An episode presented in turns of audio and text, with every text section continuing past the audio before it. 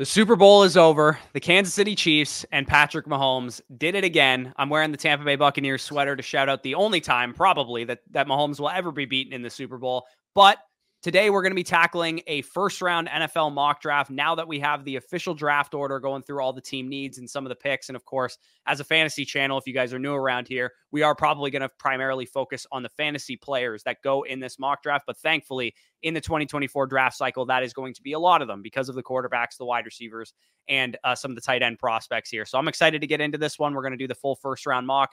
Danny, how you doing? Doing well, doing well. And yeah, finally, if you're a fan of the Chiefs or the 49ers, you get to embrace what the other 30 teams have been doing these last couple months, and that's been grinding the mock drafts, seeing what your team's projected at, kind of plotting out their plan. We're going to be tackling it from all 32 teams' perspective now that we have this finalized order. But with that being said, as always, let's waste no time and let's get right into it.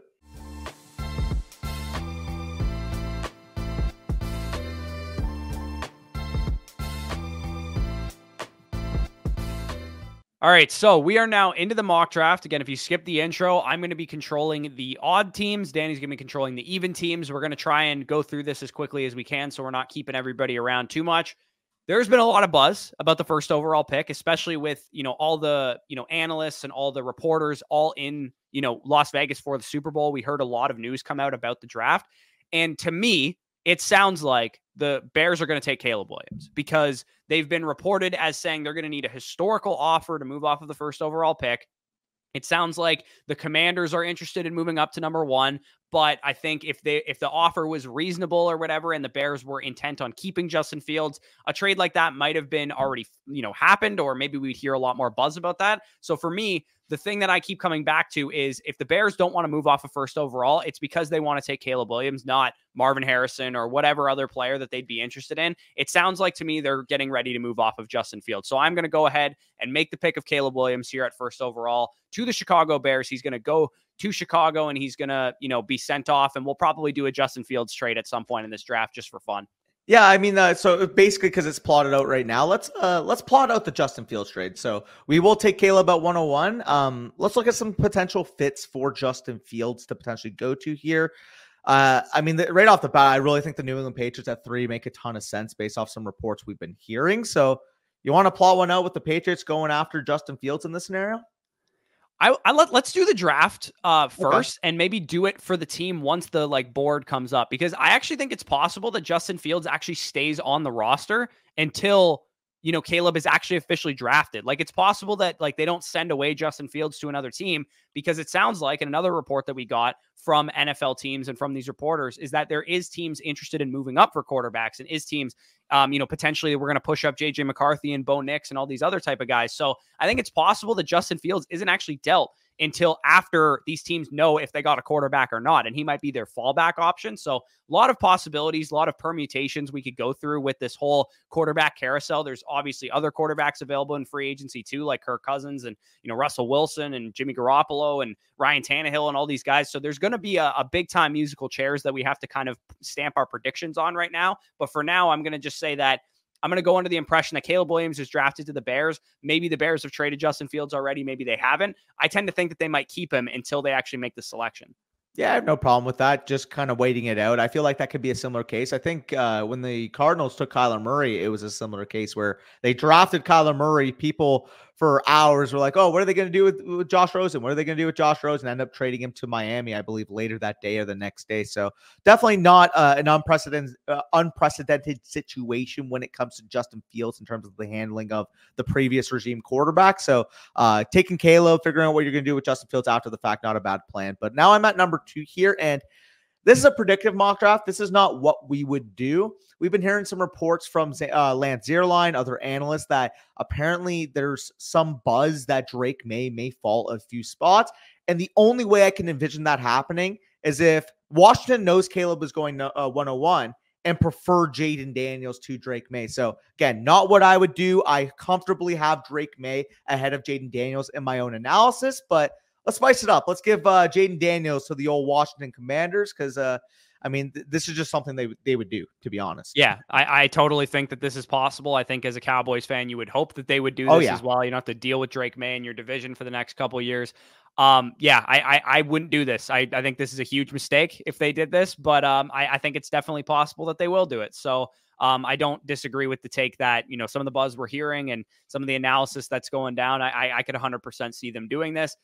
Another piece of analysis that we're hearing is that the Patriots might skip quarterback altogether. And I think this is actually the right move for the New England Patriots, because their team is nowhere close to actually competing for a Super Bowl, actually competing in their division. So what I believe they will do is take the best player in this draft, which is Marvin Harrison Jr. You have no talent around whoever your future quarterback is. Maybe you sign a bridge quarterback, go back, you know, with Jimmy Garoppolo because he has familiarity with the franchise, or you sign, you know, Ryan Tannehill, or maybe you make a splash for a Kirk Cousins or a Justin Fields later on. But to be honest, I think Marvin Harrison actually makes a lot of sense just in general. They played so many battles against the Indianapolis Colts. They know what Marvin Harrison Sr. meant to that Colts team. I could see the higher ups, Robert Kraft and all these guys, just trumping, being like, we're not ready for a quarterback. We're going to rebuild this roster, rebuild the offensive line, rebuild the defensive line, the secondary, whatever. We're going to take the best player in this draft. Yeah. The only, criticism I would have here is that if it came at the expense of passing on Drake May, like if Drake May goes number 2 overall and they pass on Jaden Daniels to make this play, absolutely. Like you said, Marvin Harrison Jr., you can make the case for being the best overall player in this class. We both evaluated him as a generational prospect, being very, very high in our grades. So absolutely no problem there with Marvin Harrison. Like you said, a lot of familiarity there with the Patriots going after old Marvin Harrison Sr. So I don't mind just cooping Jr. on that squad for the foreseeable future. And whether they trade for a Justin Fields, whether they sign a Kirk Cousins, whatever type of move they end up making, having a solidified number 1 wide receiver on this team is definitely going to be beneficial. So I'm on the clock here. We mentioned that you got the odds, I got the evens. There is one particular trade that I am very well entertaining right now for a trade up. And it just so happens that it's between 2 even number teams. So we talked about this on the pre-show that this would potentially be the plan, but I think the move here, Cardinals, Marvin Harrison off the board, people would be saying, oh, well, this is a panic scenario for the Cardinals, man. They lost their number 1 wide receiver. What would they do? Well, guess what? They trade down to number 8 overall. The Atlanta Falcons are begging for a quarterback play, especially with Zach Robinson there, especially with Drake London, Kyle Pitts, Bijan Robinson, a good offensive line. You really need a centerpiece quarterback to take that offense to the next level. And to be honest, if they add Drake May to this team, I could really envision them being a scary playoff team for the foreseeable future. So I will have the Atlanta Falcons trading up. Let's say it costs $8.74, 2025 future one to move up 4 spots, and they end up selecting the chosen one himself, Drake May. Yeah, I mean, I could see Drake May even sliding more than this. Like I could see every NFL team just for whatever reason preferring Caleb Williams. And then, you know, Jaden Daniels has the experience. He has, you know, obviously the Heisman Trophy season this year. Drake May had a down productive season. I think the NFL sometimes can be way too reactive and not look at the full picture with a guy like Drake May. I think it's partially why other North Carolina quarterback had a great season in his sophomore year in Sam Howell, and then slid all the way to the 5th round when he lost all of his talent around him. So I don't think Drake May's going to slide too much, but I do think he should be priority number 1 if I was the Commanders. And, you know, like we said, this is not what we would do. This is what we think might happen. And with the Cardinals, you have to figure that Marvin is the number 1 guy on their board. They want Marvin Harrison. They need a number 1 receiver. If they view Malik Nabers and Rome Odunze similarly, or, you know, even potentially a 4th receiver in this class similarly, they might be okay with sliding down to number 8 and being like, we'll take whoever falls. We, you know, expect maybe the Chargers to not go with a receiver. We think they're going to go different position or something like that. Maybe they have inside information and they're okay moving down. But I also could see the Cardinals being like, nah, we like Malik Nabers or Rome Odunze more than the other option. And we know that the Chargers, the Giants, and the Titans are a threat to take a wide receiver. So we don't want to even risk it. We're just going to take them here. Yeah, this would be a process move. Again, we're a fantasy channel. This would more so be a process move. Let's just say in your rookie draft, you're trading down from the 102 to the 105 and picking up a 2025 first. This would be the type of move that the Cardinals would be making in this instance, knowing that they could, you know, Dallas Turner, worst case scenario, a defensive lineman, worst case scenario, if they miss out on the wide receivers, they'd be in a content spot to move down 4 spots to 8. And right off the bat, like I mentioned, from a fantasy perspective, if Drake May landed with those weapons on the outside in Atlanta, I think you can make the case for him being the 101 in rookie drafts. So would love that. We can move on now to the number 5 overall selection. Talking about great time quarterbacks. We're talking about Justin Herbert. We're talking about his new head coach there with Jim Harbaugh. Where are you leaning here at the 5th overall pick? Yeah, again, part of me wants to just be like, oh, Malik Nabers, great landing spot for Malik Nabers. This is exactly what I would do. But this is not what I would do. This is what the Chargers would do. And I believe that the NFL and the Chargers especially prefer Rome Odunze. So I'm going to take Rome Odunze to the Los Angeles Chargers. I think Brock Bowers also would be in consideration as well, given his talent level. But he is a tight end, and I haven't really heard a whole lot of steam on Brock Bowers, like what the NFL thinks of him right now.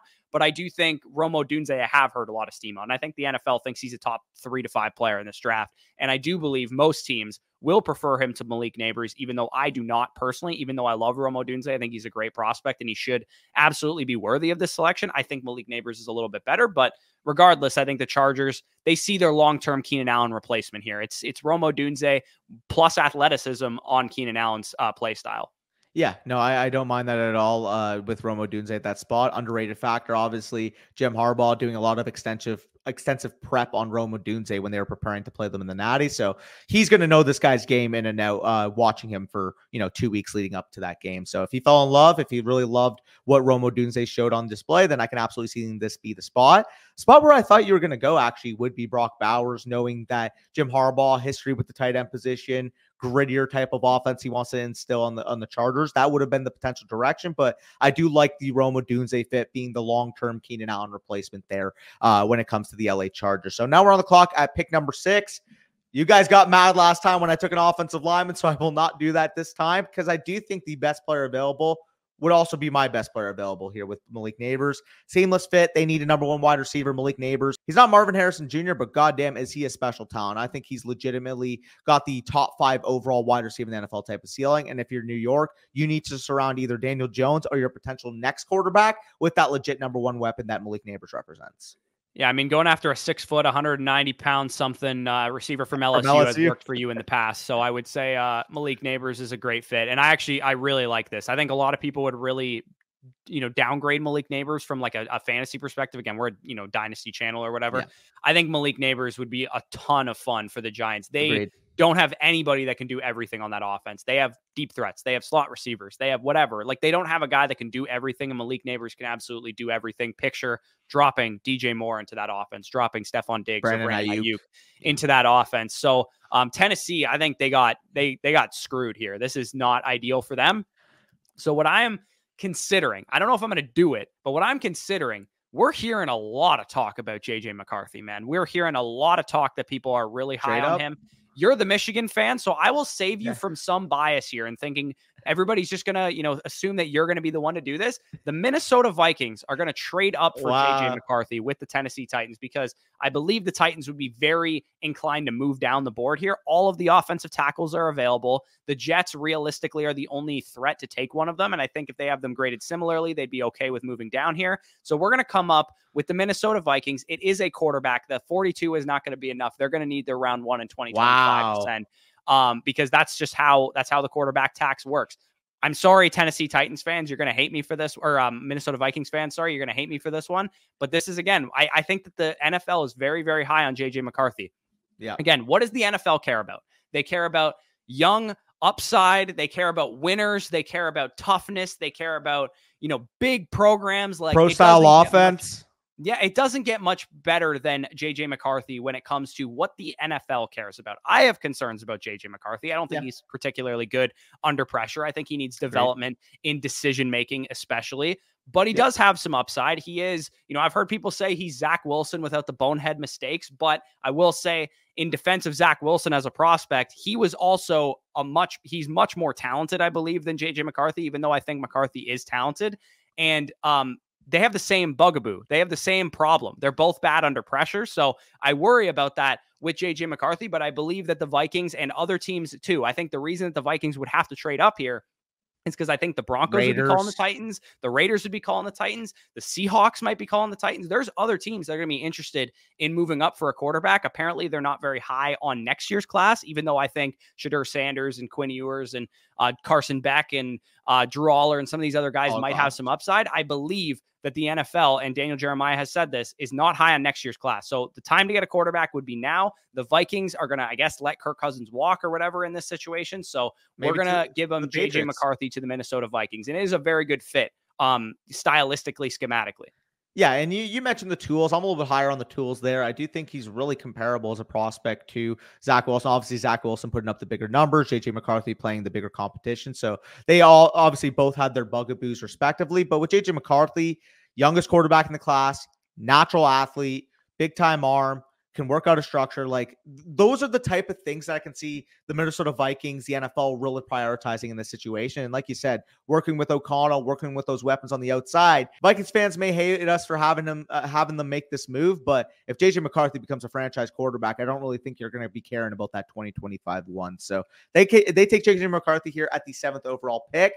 Now we're on the clock here with the Cardinals. And honestly, when you went up with the Titans, I thought you were going to run up and take Joe Alt. So if you're a Titans fan, comment down below. Would you have stuck and picked there? Or do you like the move moving down to 11, getting a 2025 first? Like I said, with the Cardinals, the more process type of move here. I really like what you were able to do with that trade. So we move on to the Cardinals. Like I said, we're in a tough spot here. You could be looking at a number of different directions. You go with Paris Johnson Jr. there last year as a developmental tackle, which kind of gets me off a guy like Olu Fashanu playing that type of role. It's tricky, man. You got Trey McBride, so you're not taking with Brock Bowers. Joe Alt, I kind of just mentioned with Olu Fashanu. You don't really need a tackle there. I think this is where cornerback one in the class comes off the board, and I'm looking at a guy like Nate Wiggins. Really impressed what he was able to do. Watched him throughout number of wide receivers in this class, their games against Clemson, and it really stood out how good Nate Wiggins was playing those games, really putting the clamps down. I really noticed Nate Wiggins being that physical outside cornerback. So again, I'm not going to act like I've done extensive tape study on Nate Wiggins, but I know that when I watched other wide receivers, they struggled to get separation for him. So I will take him here as the cornerback one off the board at 8th overall. Yeah, I think I personally would have gone Terrion Arnold if I was going with a corner. Sure. Again, I mean, how many receivers have we watched against Alabama this year? And Terrion Arnold put the clamps on a couple of them as well. So I really like what he was able to do. But yeah, I think that makes sense. I think getting a corner, they need help on their defense in general. It sucks that you can't walk away with this draft with Marvin Harrison Jr. like every Cardinals fan probably wants to. But if the Patriots take Marvin, which is definitely a possibility, then this is something that you might have to think about. A trade down scenario, take cornerback one. That makes a lot of sense, I think, for Cardinals fans. Agreed. Yeah, and I mean, and you're in the spot, right, where you can argue maybe they take an edge rusher, corner, obviously, big-time priority. I believe Marco Wilson is still starting for them, which was a day 3 pick just a couple years ago. So if you're a Cardinals fan, comment down below what direction you would have gone, because I do think you can go, even if you want another offensive lineman, even if you want another defensive lineman, you could have gone a number of directions. Yeah, this is one that's really tough for me, this 9th overall pick, because I think the Bears fans are hoping that you can grab your quarterback at number 1 overall and still get a wide receiver at 9th overall. But I really don't think it's going to happen. Like, every pick in front of them has a real possibility of taking wide receiver with the Cardinals. Had the Titans stayed there, they would have possibly taken a wide receiver. The Giants, the Chargers, all those teams, the Patriots, all in danger of taking some of those wide receivers off the board. So with the Chicago Bears, I'm looking at like what exactly the direction is here. I think their offensive tackles are probably pretty set. Like, I'm not sure that they would actually take a guy like Joe Alt. I think they would probably dangle this pick to somebody to come up and get ahead of the Jets, who I think absolutely want a offensive tackle, or maybe even Brock Bowers to come off the board here. So I have a team that might be willing. What's up, sir? I have a team that might be willing. Okay, who do you think? Well, I think this would be super sharp move from this GM, but like I mentioned earlier, I wouldn't have been shocked if the Titans stuck and pick at 7 and took an offensive lineman. They were able to maneuver the board, move from 7 to 11, pick up a first, and then only have to trade maybe a second to jump the Jets and get their preferred tackle. I can see that being the case. Yeah, let's do it. Let's give them. Let's get the Titans. They trade down. Obviously, they pick up a 2025 first, so they're going to pocket some picks no matter what here. They're going to have to give up, let's say, give them a round 2 in 2025 and their 4th round or something like that. That seems pretty fair. Like, I don't think it would cost them too much to move down 2 spots, because I think the Bears, again, would be pretty motivated to move down here. The real question is there other teams, like, are the Saints trying to come up, or the Colts trying to come up, or whatever, try and get ahead of the Jets? The Jets might be on the, like, the Bears might be telling the Jets, like, hey, we got teams trying to hop you. Do you want to swap one pick for one pick? And we go down to 10 and you come up and get your preferred tackle. In this situation, I think both tackles are on the board. The Jets might be like, you know what, we're not going to trade up. We'll just take whoever falls. Yeah, no, I agree. So we'll plot that out. Titans go up, take Joe Alt. I mean, we obviously have Brian Callahan coming in there as the new head coach of that team. T. Higgins potentially rumored there in free agency. Let's just say they sign T. Higgins. You draft your franchise tackle here with Joe Alt. You really give Will Levis the best chance to succeed at the next level because everybody's jobs is on the line for Will Levis right now. Yeah, literally. Yeah. Will Levis is your number one priority, whether that's getting him receiver talent, which, like you said, they could do in free agency, or getting him offensive line talent, because outside of Peter Skoronski, dude, like their offensive line might be the worst in the league. Like it is really, really bad. There's not a lot of talent there. So they are definitely, you know, priority number one for them, even though they took an offensive lineman in the first round last year, is fixing their offensive line by any means necessary. And I think free agency will tell a lot with what direction they're thinking they're going to go in the draft, because they could also go out and sign a big offensive lineman in free agency. The Jets are on the board here. I think they would have a pretty tough decision between Brock Bowers and the tackle. Which direction are you going to go? Yeah, I think I'm just going to take the other tackle here. Obviously, Brock Bowers is alluring, but I also really think that Olu Fashanu has a ton of potential. I know Jets fans have argued this back and forth. Like, if Brock Bowers is there at 10, do we take him? I just don't foresee them doing that over such a priority position at tackle and such a talent like Olu Fashanu being able to get here. So we saw what happened to Aaron Rodgers in the first game of last season. Obviously, very unfortunate with what happened, but the cause of that was because of a lack of offensive line play. Plug and play left tackle here, Olu Fashanu. I don't think you think back. Yeah, that's not a bad pick at all. I think Brock Bowers has a chance to slide down the board for the NFL, because he's not going to win any beauty pageants. Let's just get that straight right now. Like when we talk about, you know, guys that can rise in the draft process, Brock Bowers' best asset is when he's on the field playing football games. So yes. When he's doing, like, I mean, he's a good athlete. He's going to test well at the combine, but he looks like Hunter Renfrow, for fuck's sakes. Like he's not going to win any beauty pageants from that perspective. So I could see him, as the offseason goes along, he might weigh in at 238 pounds or something like that. Teams are going to start to have question marks about him, and he might slide down the board. So that's kind of a predictive thing that we're doing a little bit here with Brock Bowers. Is like, could he go as high as 5th overall to the Chargers? Absolutely. Yeah. But is it more possible? I think that he slides to the late, top 10 or early teens or whatever. I think that's definitely possible as well. So I'm actually going to go with edge one in this class. A guy, again, we watch so much Alabama tape. So I'm going to roll with Dallas Turner here. I believe he's the best edge rusher in this class, at least that I have watched so far. It doesn't sound like the Senior Bowl guys like overly blew people away. So I think that... Yeah, I mean, there was high performers there for sure, but I think Dallas Turner, dude, when I was watching him, he was making Brock Bowers, for what it's worth, he blocked everybody at a high level, but when he matched up with Dallas Turner, dude, he got wiped. He got wiped by Dallas Turner, and I think that speaks a lot more to Dallas Turner's ability than it does to Brock Bowers' ability as a blocker. No, I completely agree. And the other guy I was referencing there when I said one did well was Laiatu Latu, who I know has been getting a lot of buzz. I really do think that the NFL is going to view those two guys as the top two edge rushers, but tiebreaker obviously being Dallas Turner, younger player, Laiatu Latu having those medical concerns behind the table. So yeah, we don't know the severity of them. So for the sake of this, we'll just say that they take the cleaner projection with Dallas Turner. I think that'd be a really good fit, pairing him next to Montez Sweat for the future. If you're a Chicago Bears fan, so you can always tack, a number 2 wide receiver for the long term in the second round, given how deep this class is. But you mentioned the trade up for the Minnesota Vikings to go to 7 and take their guy, J.J. McCarthy. I got a guy that's going to fit perfectly with Sean Payton over there in Denver. And we've already heard the rumors that they're going to be moving on from Russell Wilson. You need a long-term figure to run that Sean Payton offense. I don't think there's a better quarterback in this class to do that than Bo Nix. I really watched him.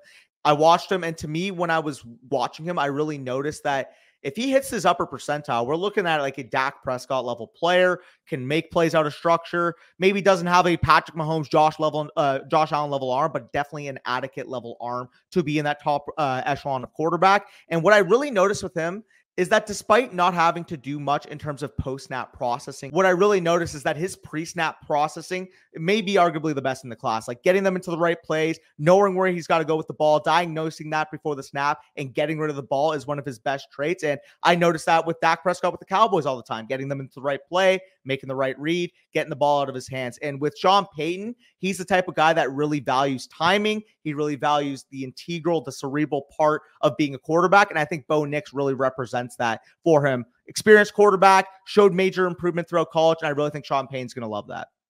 Yeah, and I mean, Sean Payton's dealt with his share of bonehead quarterbacks at the end of his Saints run, where he had like Jameis Winston and Taysom Hill playing quarterback for him before he like retired or whatever. So I definitely could see him going after a guy. You need somebody right away. If you don't sign a big free agent, a guy like Bo Nix is appealing because he played, 5 or 6 years in college. He's a guy that's an older prospect. He's more mature. I'm sure he's going to be good on the whiteboard and during interviews and that kind of thing. So I really do think that the Broncos are the team for Bo Nix. I think if he goes in the first round, I believe it will be the Broncos that take him, but I could be wrong. In this situation with the Raiders, I'm actually going to assume, we haven't, like the Vikings traded up for a quarterback and the Broncos just took Bo Nix. So let's assume Kirk Cousins went to the Raiders in this scenario, because Kirk Cousins got to go somewhere, right? And if he doesn't stay with the Vikings, doesn't go with the Broncos, doesn't go with other teams that, have a franchise quarterback need or whatever, maybe went to the Patriots because they took Marvin Harrison. That's what I was thinking overall.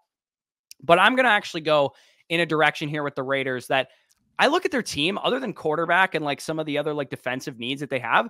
I think their roster is just like objectively mid across the board. I don't really see a whole lot going on in terms of what I think they could, find a screaming value on the board right now. So I'm going to do like a Raiders thing here and kind of go off the board a little bit. I'm not as high on Jerson Newton as a PFF is. I think he's, probably relatively a decent prospect, but like they have him like way ahead of all the other interior defensive line guys. I'm just going to go with Jerson Newton here. He makes a lot of sense. They need some talent up front other than Max Crosby. So let's give him Jerson Newton again. If you're a Raiders fan, let me know in the comments, like what you think they would do if they don't go quarterback in round one. Cause honestly, like I don't follow a whole lot of Raiders stuff. And I think this just kind of makes sense stylistically, but they might have their guys in the draft that all their beat reporters are talking about that I don't know about yet. So Jerson Newton is the guy that I'm going to give them here. And then I'll let you be on the board here with the Saints. Well, the only thing I was going to say, the other direction I could have seen was potentially going with like a Terrion Arnold, maybe a cornerback too in this class. That's the other way. But I also don't think getting a nice interior defensive lineman to pair next to Max Crosby could definitely work out for them. I thought you were going to say Byron Murphy, to be honest, because he's your Texas boy. I thought you were going to say I'm going down the board a little bit on this one. But regardless, whether it was Byron Murphy or Jerson Newton, I really like the fit there for the Raiders. Now we are back on the clock here with the Saints. Quarterback, tackle, and defensive line listed as their biggest needs. You could go with a guy like Brock Bowers here. I think that would make a ton of sense, but I also think that teams are going to fall in love with Talais Fuaga, big-time plug-and-play tackle prospect. We already saw 2 tackles go off the board that come second round. I feel like a team can convince themselves that they can take JT Sanders and he can start at tight end for them. Don't necessarily see that being the case in this tackle class. I feel like a lot of them are going to be dried up by the top 35, by the top 40, because I can see realistically, given how good of a class it is and given how much offensive line need there is in the NFL, 10 tackles going off the board by the 40th pick. So I will take tackle here. I think it's a smart choice getting ahead of the run for the Saints. Yeah, it makes a lot of sense. This is the part of the draft where like the defensive and like other prospects, again, we're a fantasy channel. I'm not totally well-versed on these guys outside of the fantasy players. So we'll probably, breeze through those a little bit more. So again, if you guys are well-versed on the defensive class and we make a pick for your team and you don't like it, just definitely let us know. But, defensive stuff is not our focus. I am going to run to the podium with the Indianapolis Colts because Brock Bowers is a perfect fit for their offense.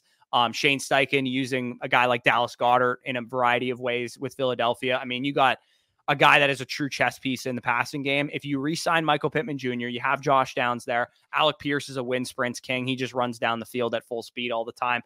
Brock Bowers is the second target that your offense needs, but I also think it doesn't make sense for you guys to just take a wide receiver because I think all of your 3 wide receivers actually accomplish their own individual goals. So with Brock Bowers, you have like nobody starting at tight end. People are going to talk about Jelani Woods or like Mo Alley Cox or whatever.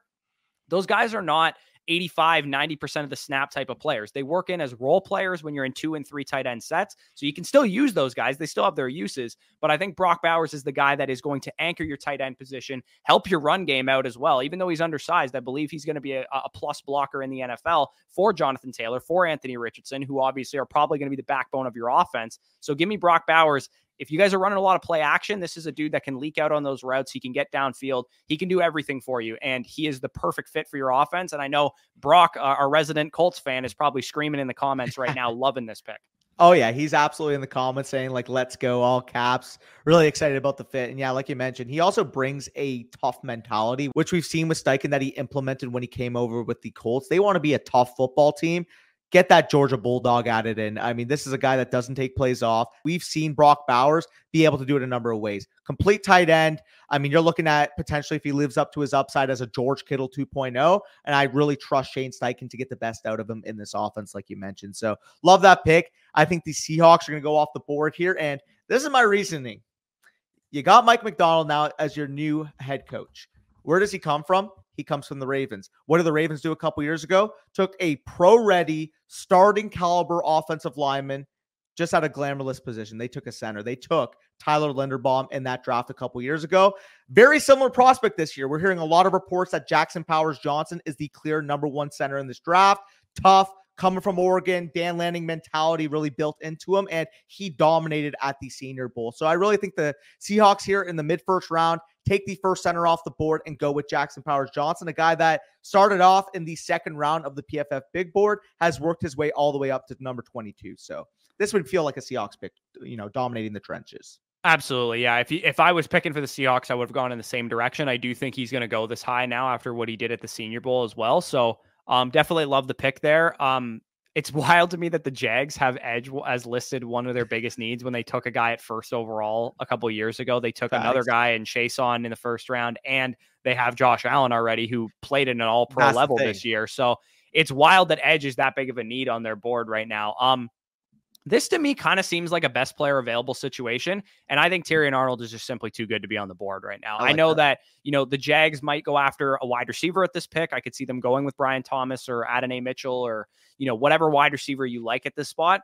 I just think, you know, Calvin Ridley to me is good enough as a #1 X outside wide receiver for you. Christian Kirk, hopefully back healthy. Maybe, I mean, there's rounds 2 and 3 of the draft. There's free agency. You could always address the wide receiver need later on with a very deep class as well. So for me, I think Terrion Arnold represents something that you don't have, which is a lockdown #1 corner. And your defense was pretty good at the beginning of the year last year, and it kind of tapered off a little bit. And I think a lot of that was due to your secondary, not your pass rush. Your pass rush was pretty strong all year. Run defense was pretty strong all year, but you need somebody to lock down the Michael Pittmans of your division, the Nico Collins of your division. You know, Tennessee will probably address the wide receiver position in free agency, potentially, like we said, with a guy like T. Higgins. So Terrion Arnold, a guy that I think when I stood out, he stood out with all these wide receivers. When I was watching them against Alabama, he played very, very well against pretty much everybody except for Adonai Mitchell, but Mitchell actually did most of his damage against the safeties and against McKinstry. So I do think that Terrion Arnold is a guy that I'm very, very confident in, especially like, watch the game against LSU and how well he handled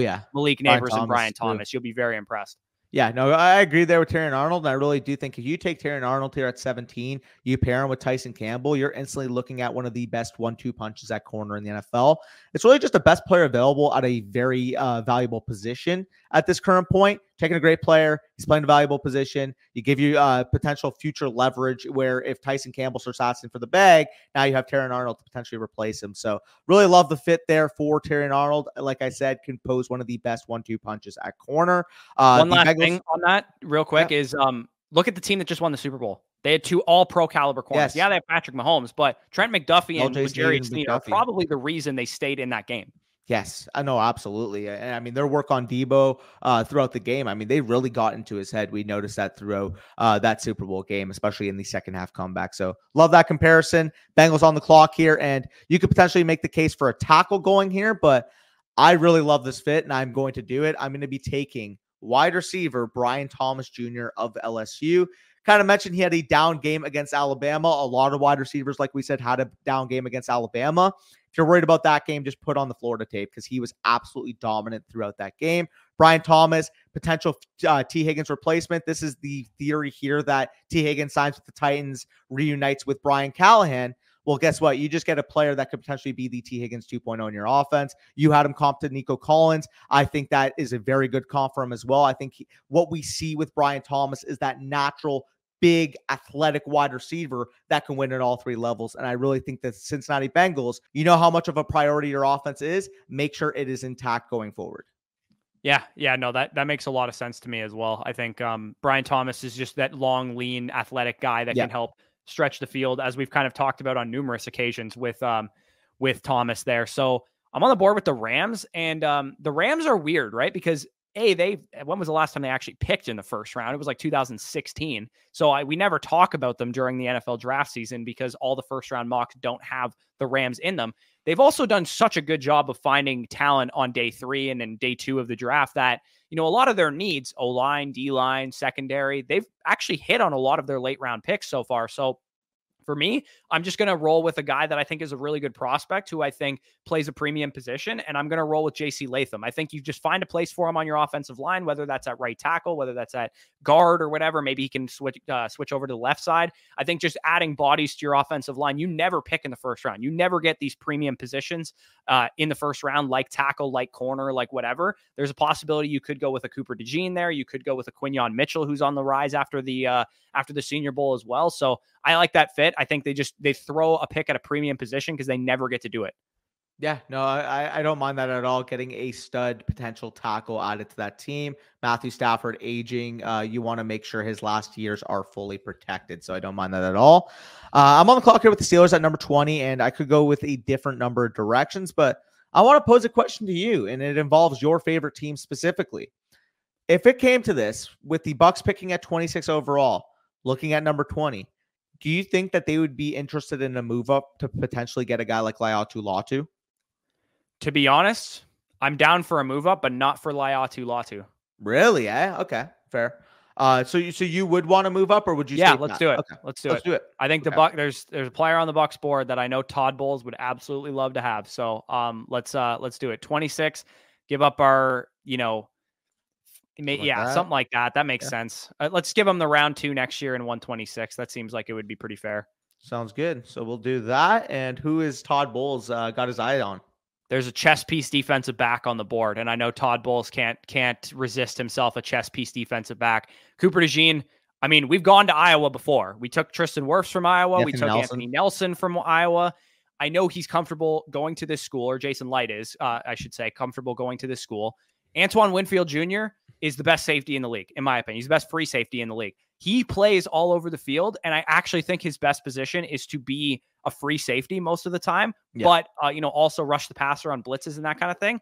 Carlton Davis, Jamel Dean, they had up and down seasons this year. You found some, diamonds in the rough with Zion McCollum on day three or in the late round three, whenever they took him in 2022. He actually developed really nicely this year. You picked up Christian Izien basically as like an undrafted free agent last year. The secondary is a good unit, but we don't have a strong safety right now. Like Ryan Neal was playing strong safety. So Cooper DeJean, he can play all over the field. He can play outside corner. He can play slot corner. He can play at safety if you need him to. You just find a spot for him. And there's nobody in the NFL, to be honest, that I trust more to develop a defensive back than Todd Bowles. And I know that's biased because I'm a Buccaneers fan, but look at his track record. Carlton Davis, Jamel Dean, Antoine Winfield, Jordan Whitehead, Mike Edwards played very well in the Super Bowl last night for the Kansas City Chiefs. He takes these second, third, fourth rounders and develops them into stud outside corners and safeties. And they never spend picks in the first round on the secondary because they never have to, because Todd Bowles is so good at developing these guys. So I think he can take a versatile chess piece like Cooper DeJean, turn him into whatever he wants. Yeah, no, I dig that play. So, technically, I am even. So you are back on the clock here with the Miami Dolphins. Where are you leaning? Because we are seeing some edges fall. We're seeing, potential corners fall. They could go with an offensive lineman. Number direction with the Miami Dolphins. Yeah, this is brutal because, I mean, the obvious connection here is you go with another UCLA edge rusher who has injury concerns. But, I mean, knowing that you have Chubb and Phillips coming off of major injuries, like you probably want to go with the guy that's the healthier of the two. So let's give him Jared Verse here from Florida State. If they have them rated similarly, it's possible that we see Latu slide a little bit, given the injury concerns that some teams are having, and especially for the Dolphins, knowing that you kind of need somebody on the field right away to play edge rusher for you and work into the rotation. And it gives you the flexibility to maybe not pay Phillips once he's up for his contract, or maybe cut bait with Bradley Chubb after a year or two if Verse develops. So, I mean, teams are always going to want to throw bullets at the edge rusher position. And these guys sliding is honestly probably a little unrealistic because they always go high in the draft. But for whatever reason, that's kind of how this ended up happening. Yeah, I don't mind that at all with Jared Verse going there to the Miami Dolphins. We're on the clock here. My most hated team, or at least second most hated team. Don't worry. If you're an Eagles fan, I'm not going to screw you over. There's a ton of really good talent at the top of the board there, namely Latu, Mitchell, and McKinstry, that if you're an Eagles fan and you get mocked one of these guys, I think you're going to be pretty feeling pretty good. So Laiatu Latu, best pass rusher potentially in the class. Injury concerns has him down here at 22. Quinyon Mitchell, big-time performance at the Senior Bowl. Big, athletic, small-school cornerback. And then with Kool-Aid McKinstry, like you said, the Alabama secondary was dominating against a lot of the best wide receiver courts in college football. So those are the main three guys. I'm really stuck between which one I want to mock here. I feel like if I mock them a corner, like we're going to see on draft day how he just takes the slide at edge. And, I mean, everybody's going to talk about how obvious it was. So I don't know. I'm going to go Quinyon Mitchell, but if they went with an edge rusher, I would not be shocked. Yeah, for sure. I'm actually just going to move us real quick just so we're not blocking the board so everybody can see it, because we're getting down a little bit further now and people probably wondering who's available and that kind of thing. So, yeah, makes a lot of sense. Quinyon Mitchell, it sounds like he's going to test well. He had a great week at the Senior Bowl. Everybody's excited about him, so I wouldn't be shocked if he even goes higher than this, to be honest. I agree. I mean, like the corner's kind of falling now. I'm realizing how many top-end corners are in this class because we're on cornerback 4, cornerback 5, and you can make the case that Kool-Aid McKinstry would be a top 3 cornerback in a lot of other years. That just shows you how much depth there is in this class. Yeah, and speaking of depth at a position in this class, I don't think that the Texans' biggest need is wide receiver at all, but I will say the best position group on the board probably right now is wide receivers. So what I think I would do if I was the Houston Texans, you got a shifty slot receiver in Tank Dell who can also stretch the field vertically. You have your vertical outside deep threat guy in Nico Collins. My question would be, if you want to go to the wide receiver board real quick, do you want to get like a power player, a guy that's like physical and can dominate in the short area of the field? Because then a guy like Keon Coleman would make some sense. Do you want to get a guy that's maybe an eventual long-term replacement for Nico Collins because you don't want to pay him once he's up in free agency? Adonai Mitchell would make sense. Ladd McConkey kind of could play the similar role to Tank Dell, so I don't think he's really a great fit there. I think Troy Franklin makes a lot of sense as well. I'm going to go with Adonai Mitchell because I think he has the opportunity and the versatility to be a power player for you early on and maybe eventually develop into what Nico Collins has become already, so you don't have to pay him in free agency. So I really like the fit there with Adonai Mitchell. I think this is kind of just as simple as saying the Texans are actually a really relatively well-rounded roster, as surprising as that sounds for a team that was picking second in the draft last year.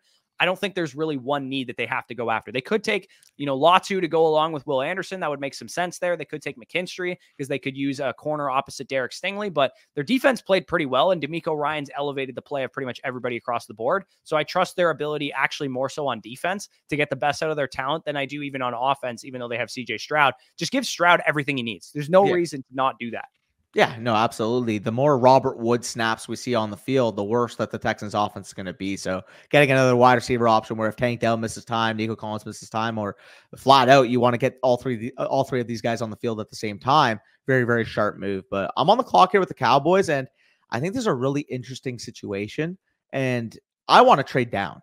There's a team that I'm looking at that you are controlling that I think would be very interested in potentially moving up for the last at a position. Now, I am targeting number 29 overall, Detroit Lions, potentially wanting to move up for a guy like Kool-Aid McKinstry. Yeah, let's no. You know what? Let's really? Hold. Let's hold. I'm going to hold. I want to see what else we can get for Detroit, because I agree. I think a lot of their biggest needs are in the defensive interior as well as in the interior offensive line as well. So I think secondary is something that they can address later in the draft or in free agency. So I think Arnold is much better than McKinstry. When I watch Alabama games, McKinstry I thought would be the better corner, but I actually saw him get beat a lot more. Fair. And there's a lot of good corners in this class too. There's no guarantee that you need to even take McKinstry this high. Fair. I mean, with that being said, I'm just going to look at number 30 overall with the Baltimore Ravens. Losing Mike McDonald, very familiar going to this school with Alabama. Don't think it would cost a lot. I think it'd be a 1 and a 3, but I'll just do it with the Ravens then. So 30th overall, let's just say it costs 30 and 93 to get 24. Back end of the first rounder, back end of the third rounder to move up 6 spots. And in my opinion, as much as I like the cornerback position, I really do think that Kool-Aid stands out. So I will be selecting him there. Yeah, that makes some sense. I think that the Ravens have obviously shown propensity to go to Alabama, and they've also shown propensity to invest in the secondary in the first round as well. So makes a lot of sense to me. I'm going to roll with the Packers here. This one's going to be pretty brief. David Bakhtiari, I mean, you can't rely on the guy anymore. Amarius Mims is getting a lot of buzz as like an upside swing at tackle, and I think I actually trust Matt LaFleur quite a bit to be able to develop young players just based on what I've seen from the Packers in the past year, being able to develop all those young wide receivers and, of course, Jordan Love. So Amarius Mims actually stands out to me as a guy that makes a lot of sense here. Going back again, when you think of what the NFL likes, they like big school prospects, man. Yeah. No NFL GM wants to stake their, nuts on the chopping block for a guy that went to, Western Kentucky or Toledo or whatever. No offense to, Corley and Quinyon Mitchell. They're good prospects. It's just, you feel better about going up against a guy that has seen good pass rushers in college football with Amarius Mims playing at Georgia. Yeah, no, I definitely think that's a good pick for where they would want to go. So we have the Steelers back on the clock here. Center, DB, and linebacker listed at their biggest needs. So it makes more sense now. The Ravens want to move up ahead of the Steelers, snipe their division rival. How many times have we seen them do that? So now we go back. We can look at a corner here. Could look at maybe the first safety off the board. I know a guy like Tyler Newbin's been getting a ton of hype, so could go that direction. I think I'm going to go with Ennis here. I don't know how to pronounce it. Rakestraw, whatever. If you're a Missouri fan, please comment down below because I want to make sure I get his name right. But they need a DB. Get him here at number 26, pairing with Joey Porter Jr. for the long term. Very sound Steelers pick. Yeah, for sure. It makes a lot of sense. How did we get the Cardinals down here? What happened with them? Texans pick. Remember. They traded down. Right. Oh, okay. Right. So the Texans trade. It's the Texans' original pick. Sorry. Oh, right. Yeah. So last year's draft, they got the Texans' original pick. It's just weird that the Texans' pick ended up. Will Anderson deal. Yeah. Being 27 is crazy. That this is the pick that they actually got in the Will Anderson trade. I would be pretty excited if I was a Cardinals fan to still have Latu on the board. So I think Latu's got to be your pick here, right? They go, what was it, cornerback one with their first pick, and then they grab a number one edge rusher here with their 27th pick. So, I mean, even though they didn't get Marvin Harrison or whatever you guys are looking for, you got to feel pretty good about getting two potential cornerstone pieces for your defense, a unit that was horrible. Jonathan Gannon's a defensive coach. He's going to want to build up that defense as much as you want to help Kyler Murray and get him a number one receiver. You have guys. I mean, you have Marquise Brown still. He's a free agent. You can re-sign him. You have Trey McBride at tight end. You have a decent run game right now with James Conner. There's other positions you can other times that you can address the wide receiver position later on in the second and third round because it's a deep class. So I actually really like what we've done with the Cardinals so far, and they've picked up a ton of capital too.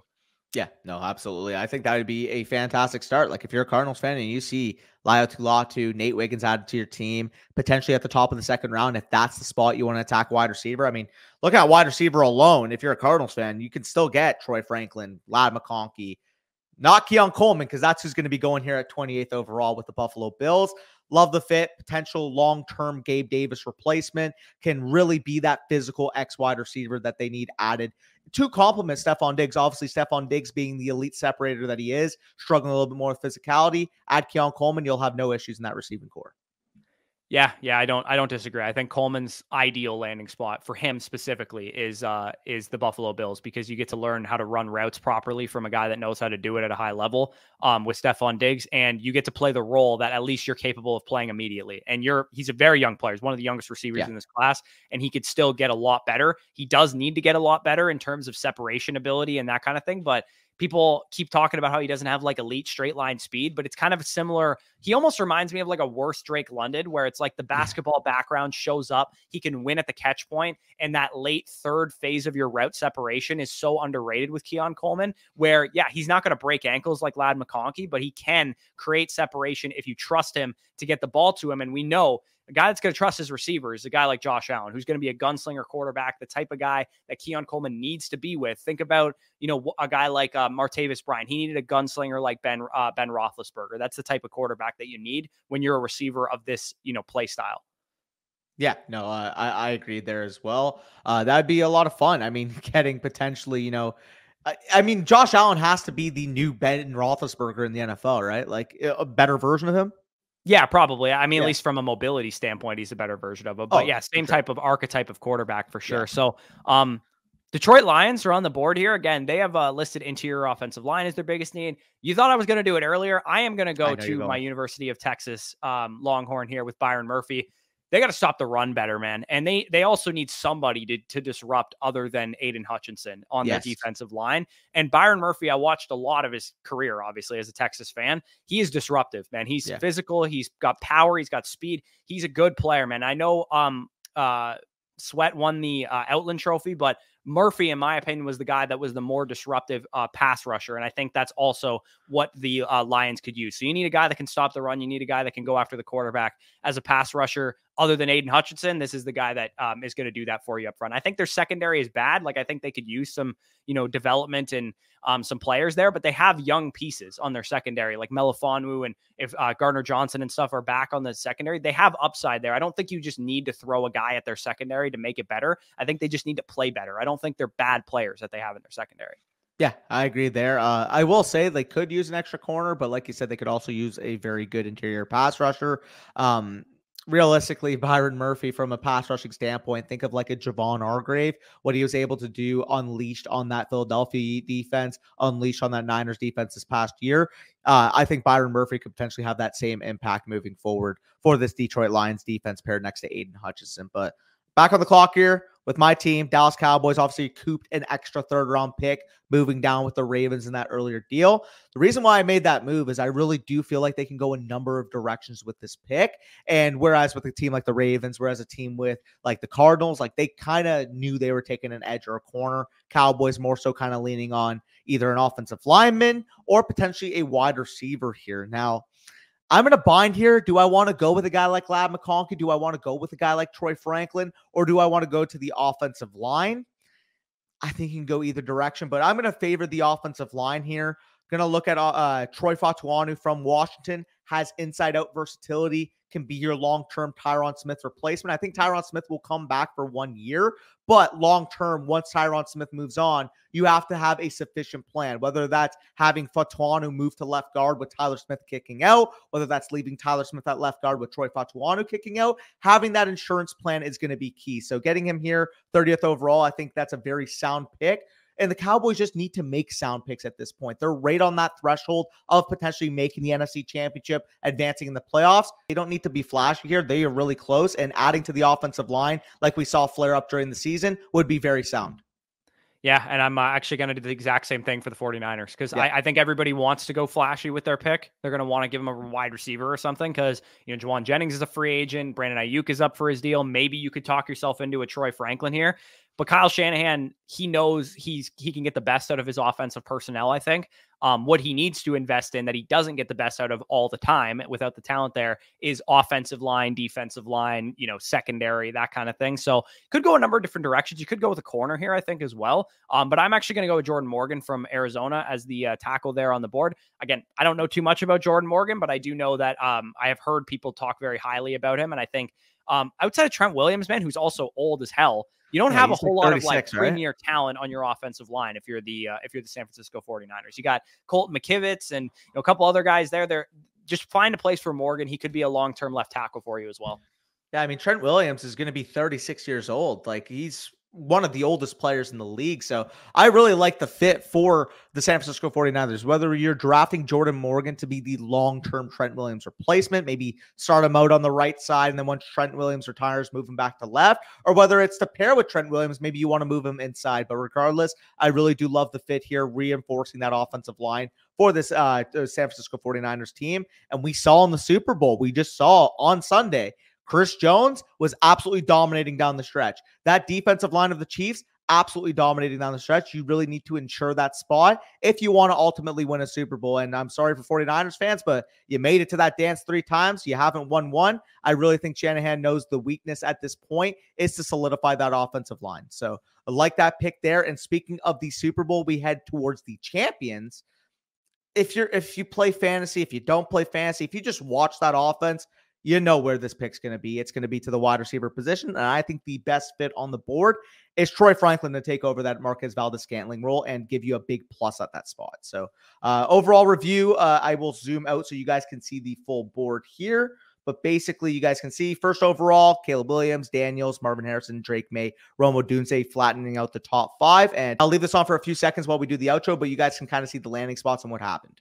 Yeah, a lot of trades that we ended up making. Obviously, the J.J. McCarthy trade for the Vikings. We get the Drake May trade for the Falcons. We have the trade with the Bears moving down again for Dallas Turner and a lot of trades in this mock. Cooper DeJean trade. We made a lot of moves, but this is kind of how the NFL draft works. When teams don't like the board, they move down. It's obviously trades mix up the draft order, and sometimes people don't like doing that. You just want to like get a realistic option for like if you stuck and picked, what kind of players are you looking at? But the NFL draft is pure chaos, and that's why we love it.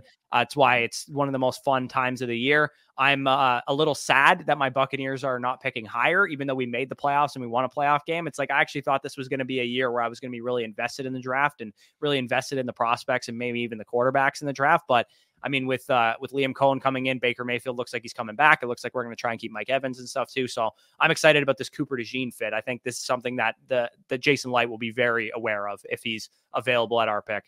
Yeah, and same thing with Troy Fautanu, really just establishing that offensive line for Dallas.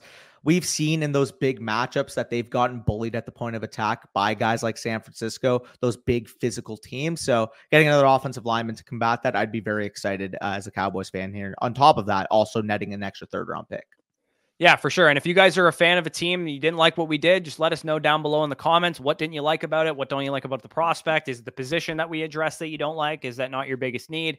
Whatever you thought we should have done with that pick, we are absolutely fine hearing out your criticisms. We are not draft experts. We study the fantasy prospects pretty much only for the NFL draft. We don't really focus too much on tackles and edge rushers and corners and that kind of thing. So if you disagreed with the pick, please let us know down below in the comments. Leave a like down below as well. If you did enjoy this video, subscribe if you're new around here. Of course, you know, NFL mocks, you guys might not know who we are if you play Dynasty Fantasy Football specifically, but fantasy football in general. Leave a subscription down below. Our draft guide will be coming out at some point this week. I had a tragedy in my family. My uncle passed away, sadly, of a heart attack, so might be a little delayed on the February 15th initial date that we talked about it. So please, you know, just be patient with us. We'll get that out as soon as possible. But if you're interested in our draft guide, it is available on flockfantasy.com.